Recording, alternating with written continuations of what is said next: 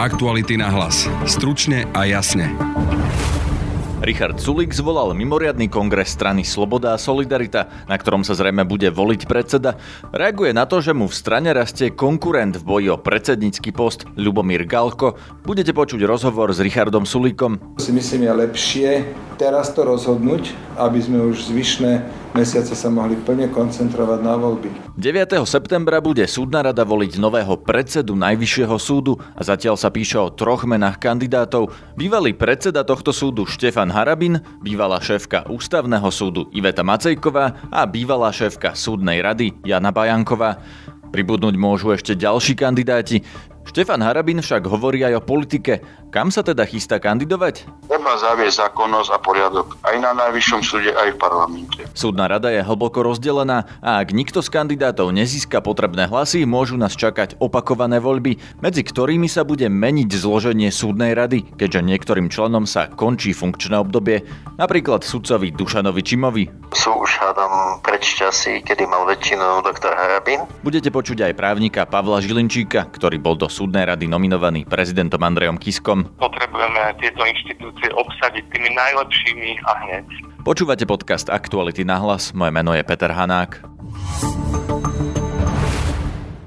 Richard Sulik zvolal na 7. septembra mimoriadny kongres SAS, na ktorom sa bude rozhodovať o tom, kto bude predsedom a lídrom strany do volieb.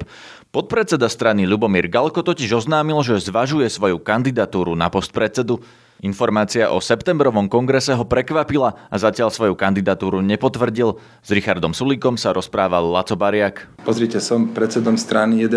rok, tak bolo by veľmi prekvapivé, keby všetci členovia e, boli stotožnení s tým, že e, ja som líder strany, Každopádne, čo je veľmi dôležité, to sú tie demokratické procesy. To znamená, aby naši členovia mali jasnú možnosť sa vyjadriť a preto som sa rozhodol zvolať mimoriadný kongres, bude, bude v sobotu 7. septembra.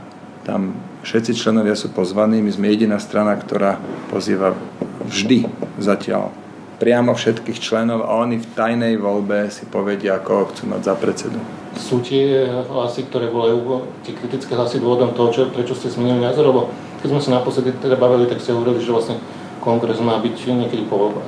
No, my sme mali riadny kongres 22. júna, kde som vyhlásil, že diskusiu o výmene lídra považujem za uzavretú. My sa teraz musíme plne koncentrovať na voľby, ale nakoniec tá realita bola iná.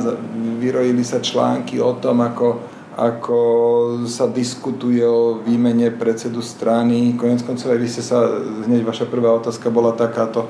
No a preto si myslím, je lepšie teraz to rozhodnúť, aby sme už zvyšné mesiace sa mohli plne koncentrovať na voľby. Ak teda členovia budú chcieť niekoho iného, majú práve teraz možnosť takéto želanie vysloviť.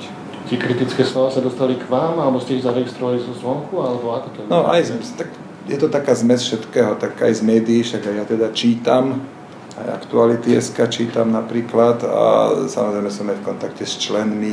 Máme na Facebooku uzavretú skupinu len pre členov SAS, čiže tých kanálov je viacero. E, čítal som, že niektorí kolegovia zvažujú kandidatúru na predsedu strany. Čiže nech sa páči, všetky možnosti sú teraz na stole a členovia si vyberú a potom už tá diskusia naozaj definitívne musí skončiť. My vyšleme voličom jasný signál, kto je predsedom strany a ten musí mať plnú podporu všetkých členov. E, keď ste spomínali o tých, e, ktorí chcú kandidovať, nechcú kandidovať, jedno spomínal sa Lubomír Gálko, jemu ste to už napríklad oznámili? Oznámil som to všetkým členom, čiže samozrejme aj jemu.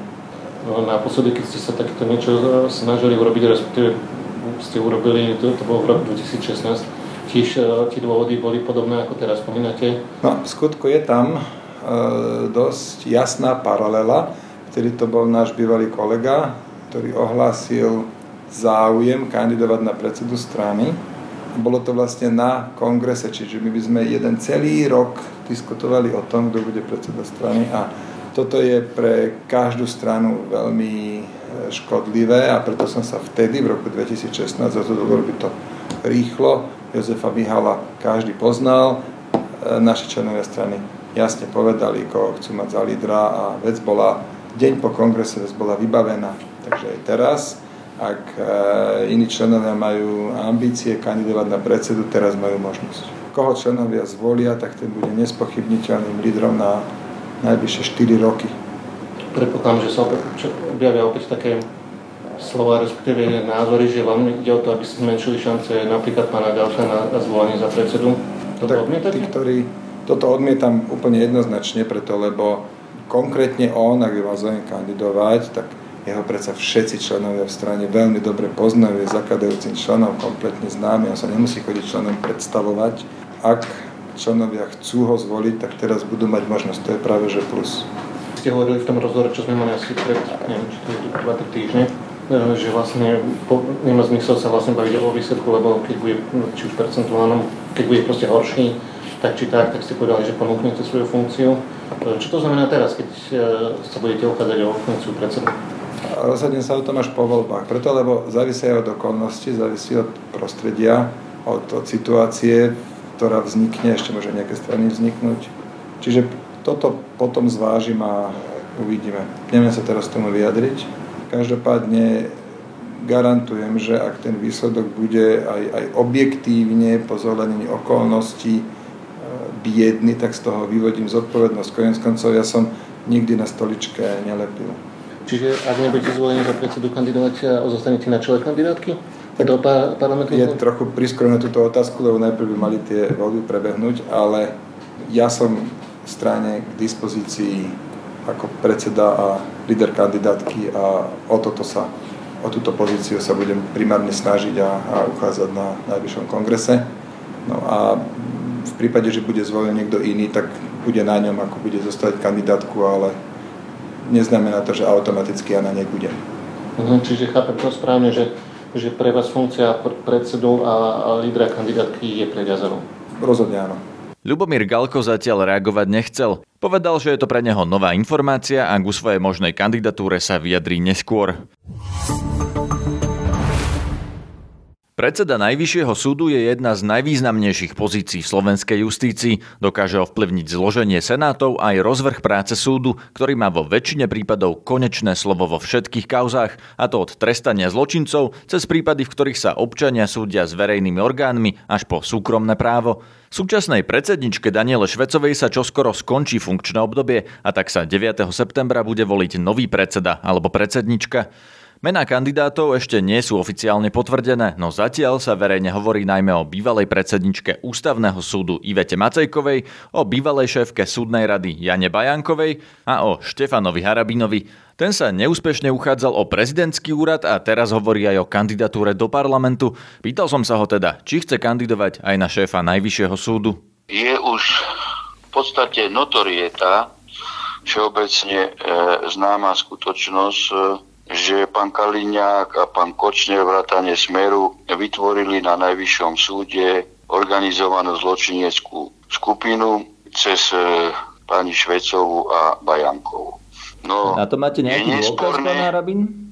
No veď kedy bola súdkynia Halmová prijatá na Najvyšší súd? Za moje éry alebo za éry pani e, Švecovej? Okrem iného, hej, čiže dôkazy zberajte vy je potrebné na najvyššom súde skutočne zaviesť právo, zákonnosť a nezávislé rozhodovanie a odstrániť e, všetky prokaliňakovské a prokiskovské e, opatrenia zavedené e, hlavou organizované zločineckej skupine na najvyššom súde pani Švecovou. Pán Harbin, ako to súvisí, keď hovoríte, že prokaliňakovské a prokiskovské? Nie je to trochu, že by si to odporovalo? E, áno, napríklad pani Švecová zabezpečila pre pána Kisku rozhodnutie o odklade pravoplatného rozhodnutia Krajského súdu spisovej značky 2 COPR 12 lomeno 2016, kde mal pohľadavku voči kancelárii prezidenta pán Ladislav Lízák. Hej, a, a oni... Prečo by to robila pán Harabin? Nerozumiem tomu, že čo má pani Švecová za Kaliňákom a Kiskom. Nerozumiete tomu, že tam bola pohľadávka kancelária e, prezidenta mala platiť a neplatila, tak potrebovali e, alibi v podobe tohto rozhodnutia v Senáte, ktorom sedela a, a pani e, Švecová. Vráťme sa teda k tej otázke pôvodnej, že či budete kandidovať alebo nie. Hovorím vám, že treba uh, urobiť zákonnosť uh, na najvyššom súde a odstrániť organizovanú zločineckú skupinu. A to chcete urobiť vy z, predsedu, uh, z pozície predsedu Najvyššieho súdu? Treba zaviesť zákonnosť a poriadok aj na najvyššom súde, aj v parlamente. Teda budete kandidovať alebo nie? Som povedal to jasne, pán redaktor. Nepovedali ste, či budete alebo nebudete kandidovať. Pokiaľ nerozumiete, tak je to iná otázka. Som povedal, že treba urobiť poriadok. A chcete ho urobiť vy, alebo niekto iný ho má urobiť? Zaviesť zákonnosť a spravodlivosť na najvyššom súde. Vy ste už rozhodnutí, či chcete kandidovať, alebo nie? Ja som vždy rozhodnutý. Ja, ja viem, čo chcem. A chcete kandidovať, alebo nie? Pán redaktor, som vám povedal, že treba urobiť poriadok a pokiaľ chápete situáciu, tak mi nebudete dávať trikrát tú istú otázku. Hej? Lebo ste mi na ňu priamo neodpovedali. Ja som odpovedal. Vy si ju vyložte ako chcete. Ako, viete. Pán Arbin, ja sa úplne, že na rovinu pýtam, či budete alebo nebudete no, Ja som vám na rovinu povedal, že treba urobiť e, e, poriadok a odstraniť organizovanú zločineckú skupinu na najvyššom súde a treba urobiť poriadok a zákonnosť aj v parlamente. Tým pádom som to povedal úplne zrozumiteľné. Toto sa nedá urobiť z jednej pozície, pán Harabin. Vy budete, môžete byť buď Ale každá pozícia sa dá rozdeliť na časové súvislosti. Takže chcete byť no. najprv predsedom Najvyššieho súdu a potom poslancom parlamentu? Už som vám na túto otázku odpovedal. Mierim k tomu, že či chcete kandidovať vo voľbách alebo nie, viete, lebo ak budete súdcom... na to odpovedal, že treba urobiť poriadok, zákonnosť, spravodlivosť aj tam, aj tam. A ako to chcete urobiť? No tak, ako som povedal. To ešte ste nepovedali ako. Povedal som vám, že som rozhodnutý a viem, čo treba urobiť, viem, ako to treba urobiť a nebojím sa to urobiť. A ako to teda, teda treba urobiť? No. Ja sa vás pýtam, tým, že, pán Tým, že urobíte opatrenia na odstranenie organizovanej zločineckej skupiny. Ale aké opatrenia súde. chcete urobiť konkrétne vy? Hej. No, tie, ktoré budú potrebné mám len e, útržkovité informácie, ktoré sú už ale dostatočne na to, aby ma motivovali na odstranenie všetkých e, neústavností a zaviesť na najvyššom súde skutočne apolitičnosť a odstrániť všetky väzby na politikov. A vy chcete teda byť politikom či sudcom, pán Harabin? Ja som vám povedal, ja chcem presadzovať ústavnosť a zákonnosť. Minulý týždeň sa vyjadril pán Vladimír Mečiar, že zakladá politickú stranu a dokonca povedal... Na to som už reagoval, na to som už reagoval, teda ja s politikmi žiadnymi e, e, nerokujem. Ani nemienim rokovať. Lebo on hovorí, že budeme stať vedľa seba o, Ale o sebe a ešte raz, pán redaktor, ja som vám odpovedal na to. Aj na uh, jeho vyjadrenie. Hej. Takže s pánom Mečiarom nepôjdete do žiadnej strany? Ja so žiadnymi politikmi so žiadnymi. Veď to sa už opakuje stále, veď viete, že Národná koalícia, tam, kde je Kozlík, Sokol, vynúkali e, účasť politickej strane alebo kandidátku, na, tak lepšie povedanie, na ich politickej strane, alebo e, tam je hlas ľudu ešte, myslím, hej, no a proste viacero takýchto bolo. Ja odmietam rokovať s politikmi, ani nerokujem, hej, o tom, aby som vystupoval ako volebný líder tej ktorej politickej e, strany, ktoré sa tu objavujú. No a ako to teda chcete spraviť, ak plánujete Počkajte, spraviť poriadok v parlamente, ste povedali? Počkajte chvíľu, však ako nebuďte takí ako nedočkaví, hej, veď uvidíte, uvidíte. So žiadosťou o reakciu som oslovil aj Danielu Švecovu, odpovedá hovorkyňa Najvyššieho súdu Alexandra Važanová. Invektívy zo strany Štefana Harabina nebude predsednička Najvyššieho súdu Daniela Švecova žiadnym spôsobom komentovať e, svoj názor na jeho odborné a pracovné aktivity. Jasne komunikovala podaním viacerých návrhov na začatie disciplinárnych konaní proti sudcovi Štefanovi Harabinovi. Skúšal som kontaktovať aj Janu Bajankovú, no nedovolal som sa jej. Iveta Macejková podľa denníka N zatiaľ svoju kandidatúru nekomentuje aj keď sa pod ňu už zbierajú podpisy. Trojicu Harabin, Bajanková a Macejková nám naznačil aj člen súdnej rady a súdca Najvyššieho súdu Dušan Čimo. Ten bol do súdnej rady zvolený sudcami a je členom Združenia sudcov za otvorenú justíciu. Ja som počul o týchto kandidátoch. Niečo som začul, že e, za isté okolnosti e, uvažuje o opätovnej kandidatúre aj súčasná predsednička doktorka Švecová a neviem, ešte sa môžu, e, môžu objaviť isté aj iné mená, ako, ale neviem, neviem v akých konfiguráciách a či napríklad aj všetci vami spomínaní kandidáti pôjdu do, do tej prvej voľby. Vy sa nechystáte navrhovať nikoho? Ja osobne nie. Ako, ešte som zatiaľ o tom veľmi nepremýšľal, ale nechcem nejak nie, niektorému kandidátovi e, ublížiť svojou podporou. Ako viete, ako, aké sú pomery v súdnej rade a viac menej to je tak, že keď navrhujú istí ľudia, tak ako keby ten návrh sa nestretal s pochopením už len preto, lebo ho podáva niekto. Prečo? Prečo práve vy by ste mali niekomu uškodiť? No nie uškodiť, no tak ja to hovorím ako vzhľadom na tie, na tie pomery, ako, aké, aké no, tam vládnu. Alebo Skúste popísať, aké sú tie pomery v súdnej rade. Faktom je, že pri personálnych hlasovaniach a aj pri niektorých iných sa ukazuje, že je, je svojím spôsobom aj určujúce niekedy, kto ten návrh podá. A vieme, že že ja patrím teda do toho krídla, ktorého návrhy po väčšine sa nestretajú väčšiny s pochopením. Takže... Prečo konkrétne? Čo má, aká väčšina má problémy uh, s vami? Kto sú tí ľudia a prečo ste tam vlastne dve skupiny? No tak sa to nejakým spôsobom vykryštalizovalo.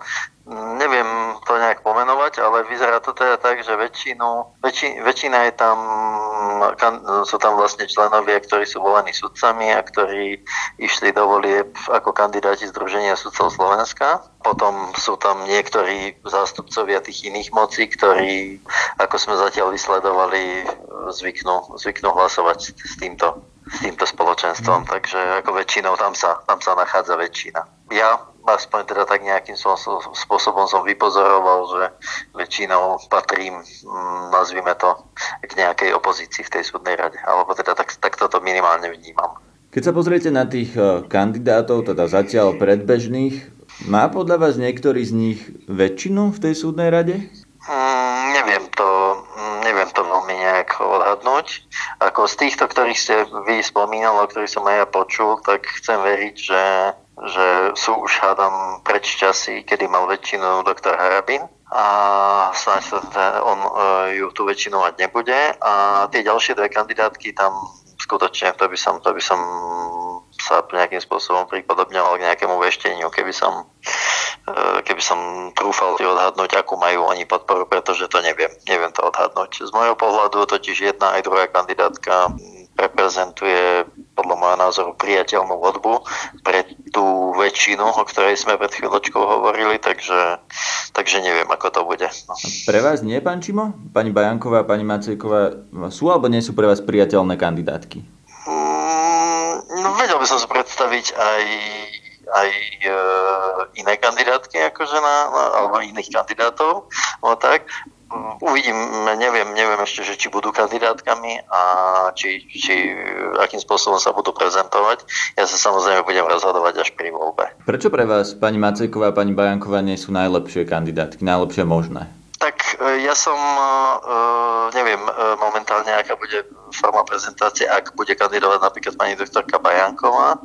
Ja som svoj postoj vyjadroval už pri tej voľbe pred, 4, pred 5 rokmi, vlastne, keď, keď sa uchádzala o tento post pani doktorka Bajanková. Vtedy my sme mali vlastnú kandidátku, ktorá podľa nášho názoru viac predstavovala to, čo, alebo tie, tie hodnoty a vízie, ktoré prezentujeme my. Pokiaľ ide o pani doktorku Macejkovú, tam neviem, no, podľa môjho názoru e, bola dosť dlho mimo e, výkonu súdnictva na najvyššom súde a z môjho pohľadu nie je najšťastnejšie, keď po predsedaní jednému, jednému, jednej vrcholnej súdnej ustanovizni sa, sa presunie do, by, by sa človek presunul do, do pozície predsedu inej. Pán Čimal, sú to naozaj toto najväčšie problémy týchto uh, kandidátok? Nema, nemali by ste s nimi žiadny ďalší problém? Uh, tak ja neviem momentálne, ako uh, to nejakým spôsobom naformulovať, pretože ja vravím, ako uh, viem si predstaviť ako ľudí, ktorí, ktorí reprezentujú práve tie tie hodnoty, o ktorých sme hovorili viac ako tak a to sú práve z toho spektra, ktoré podľa môjho názoru nie je, ale zrejme spektrum kandidátov, ktoré nie sú priechodní cez túto väčšinu v súdnej rade. Skúste byť konkrétni, čo sú tie hodnoty a prečo ich tieto kandidátky nereprezentujú? No sú to hodnoty napríklad tie, ktoré sa ktoré sa nejakým spôsobom sformalizovali v časoch, keď sa bolo treba dištancovať od metód e, Štefana Harabina na čele justície a z praktík, e, ktoré v tom čase e, boli, boli nejakým spôsobom uplatňované. Takže oni sa podľa vás nedištancovali dostatočne? No, v tom čase sa nedištancovali dostatočne. Podľa môjho názoru e, jedna sa nedištancovala vôbec a druhá sa dištancovala až, dalo by sa povedať, v čase, keď sa vymedzovala voči nemu a keď kandidovala proti nemu. A potom v tom neskôršom období e, na čele súdnej rady síce boli tam, ako, a to bolo viac menej ako z môjho pohľadu vynútené aj okolnostiami, pretože tam boli aj viaceré verbálne útoky bývalého predsedu Najvyššieho súdu a súdnej rady na ňu, ale celkovo akože z pohľadu, z pohľadu tých tých postupov, ktoré boli v súdnej rade a povedzme ako možno aj tých personálnych nominácií alebo vyporiadania sa s niektorými nešvármi v justícii. Skôr mám pocit, že ten, ten postoj bol taký vlážny. Mhm. To si teraz mysleli pani Bajankovú zjavne? Áno, áno. Poďme k pani Macejkovej. Ona už riadila ústavný súd, riadila ho dlho, takže máme s ňou nejakú skúsenosť z vysokej riadiacej funkcie v justícii. Ako hodnotíte jej pôsobenie v tej funkcii? Nechcem nejak ako mm, teraz momentálne komentovať jej pôsobenie na pozícii predsedničky ústavného súdu. Je to... Mali sme rôznych predsedov ústavného súdu. No, tomu, tomu rozumiem, ale Viete, rozprávame sa o tom, že ľudia na vysokých postoch v justícii by mali byť tí odborne kvalitní aj morálne kvalitní. To boli aj kritéria menovania prezidentom, o tom hovorí aj súčasná prezidentka, že menuje len takého človeka, ano. ktorý bude splňať takéto predpoklady. Podľa vás ich pani Macejková splňa?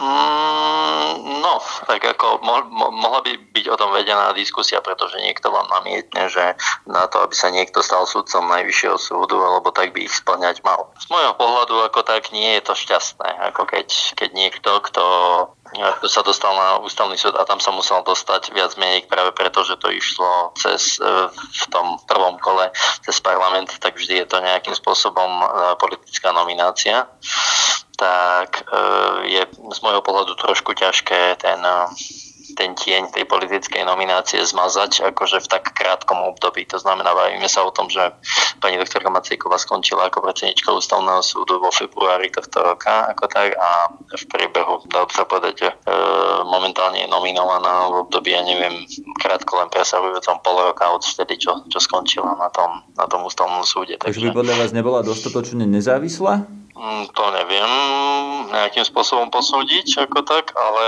ale to, to zdanie, to teórie zdania, ako tak tam, pokiaľ sa bude uplatňovať, tak mám obavu, že, že asi by ne, to nebolo takto vnímané. Že by teda nebola vnímaná ako nezávislá? Ako, skuto, no, ako skutočne nezávislá, áno.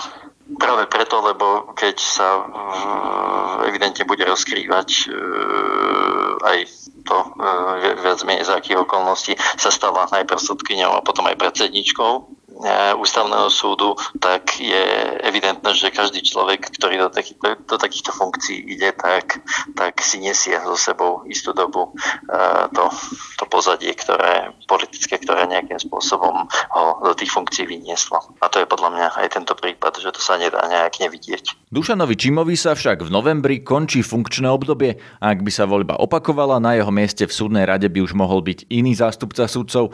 Oslovil som aj ďalšieho člena súdnej rady, nominanta prezidenta Andreja Kisku, Pavla Žilinčíka. Toto je na Slovensku jedna z absolútne najkľúčovejších otázok pre celú justíciu, nielen pre najvyšší súd.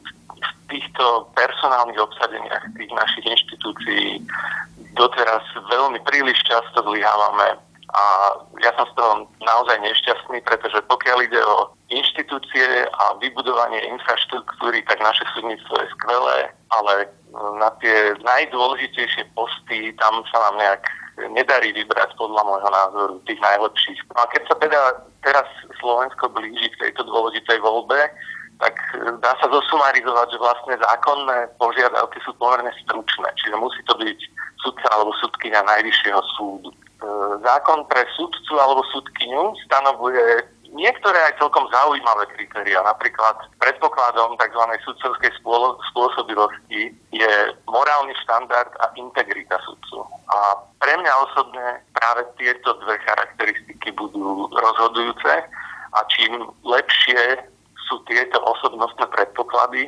tým vyššie šance ten kandidát alebo kandidátka budú mať. Máme teraz tri mená kandidátov zatiaľ, pán Harabin, pani Bajanková a pani Macejková.